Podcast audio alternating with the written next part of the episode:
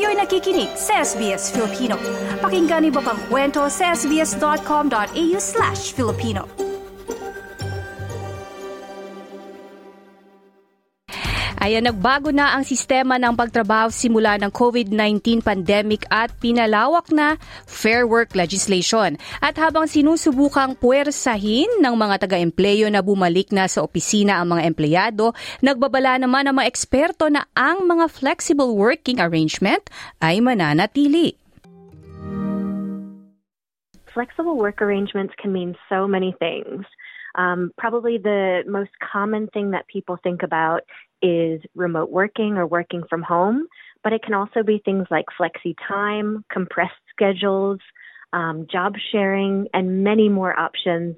Flexible work, in my opinion, is only limited by the creativity that we are willing to accept what it could look like.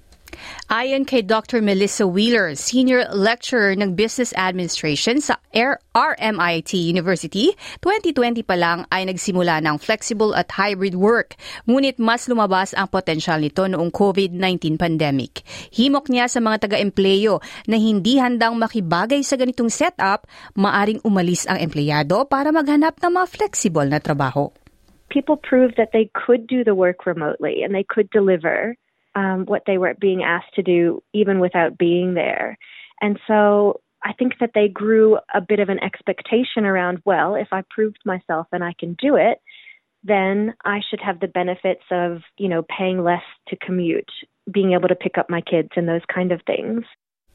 Aniya, ang kakayahang umangkop ay pantay na para sa mga taong may magkakaibang um, magkaibang pangangailangan sa buong Australia, kabilang ang mga tagapag-alaga at mga taong may kapansanan, ang mga nasa malayo at regional na komunidad at mga magulang na may mga anak. Paliwanag ng Associate Professor of Management sa Swinburne University, John Hopkins, na ang flexible na pagtatrabaho ay may benepisyo din sa mga taga-empleyo. I think for organisations, it may offer them an ability to widen the talent pool and uh, recruit um, employees from outside of the normal kind of catchment and commuter belt where they will be able to recruit from. Aniya, hindi na rin uso ang pagbiyahe patungo sa trabaho ng limang araw sa isang linggo at ang full-time na remote working ay para lamang sa 30% ng mga manggagawa. Ngunit aniya, may iba't ibang mga pagbabago sa 70% ng mga tao na kailangan ay nasa trabaho, kagaya ng apat na araw ng trabaho sa isang linggo. One of the, the real strengths and advantages of the four-day week is it's a flexible work arrangement – which can be adopted by work by frontline workers. So it isn't just for um, those who have flexible work arrangements already, if you like. So not for those knowledge workers, those desk-bound jobs. But the four-day week can be applied in many other environments as well. So uh, the likes of Bunnings and IKEA, for instance, they're they're piloting it at the moment. Sinabi ni Michelle O'Neill, presidente ng Australian Council of Trade Unions, matagal nang pinaglalaban ng mga unyon ang workplace flexibility bago pa man ang pandemya.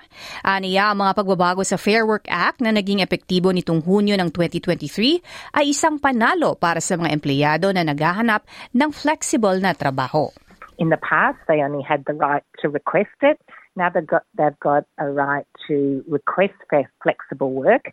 But the employer has an obligation. So the employer has an obligation to either provide those arrangements or give reasons why it's not reasonable for their business to do flexible work arrangements for that worker. And the workers can take that uh, to the Fair Work Commission if they're denied flexible work arrangements that are reasonable. Ayon kay Jessica Tinsley naman, Director ng Workplace Relations sa Australian Chamber of Commerce and Industry, nababahala siya na ang pinalawak na lehislasyon ay magdudulot ng mga mahal na kaso para sa mga taga-employo sa Fair Work Commission. From our perspective, the, the, the key issue is a one-size-fits-all. So we really need to, to move away from a one size fits all where employees, and we're seeing this increasingly, employees pushing for a a universal right to work from home. And we're seeing these more and more in enterprise agreements, for instance. I think we need to be avoiding that. Um, we need to be looking at this in a common sense way um, and looking at flexible work um, and hybrid work um, in a more, yeah, more, more general sense, more practical way, um, and having these discussions at the workplace levels. Paliwanag din ni Ms. Tinsley, ang mga flexible na oras ng trabaho ay may negatibong epekto sa productivity ng empleyado. Things like attending the face-to-face, um, you know, for mentorship, for training, for support. Those are sorts of things that really contribute to workplace productivity. So, you know, the, the, even something like social interaction will contribute to workplace productivity. During the pandemic in particular, we saw a lot of um, junior professionals really losing out um, because they had no choice but to work from home. Ngunit sinabi ni Ms. O'Neill na habang nag-aalok ang legislasyon ng malaking proteksyon, hindi naman ito nagdidismaya sa mga tao na makibahagi sa kanilang lugar at trabaho. It's not just employers that see the value of connecting with the co-workers and being able to collaborate and being able to see people and socialise with people and bounce ideas off people. So that's something that workers think about and, uh, and want to do as well. So it's not always a source of conflict. More, it's an issue about how to negotiate this in a way that's fair. Ngunit ang tanong, magdudulot nga ba ng malaking pagkawala ang pinalawak na proteksyon sa mga manggagawa kung hindi na ibigay ang kanilang pangangailangan? Ito ang paliwanag ni Dr. Melissa Wheeler. I think we we're still going to see privilege play a role in the people who are able to just get up and walk away versus those who have to stay and make sure that they're going to be um, financially well off.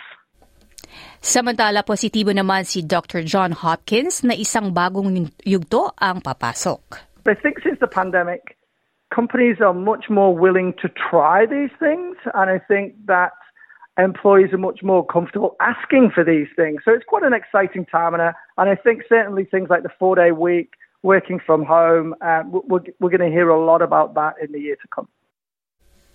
Yan ang ulat ni Ruth McHugh-Dillon na sinalin sa Wikang Filipino. Nice yung bang makinig na iba pang kwento na tulad ito? Makinig sa Apple Podcast, Google Podcast, Spotify o sa iba pang podcast apps.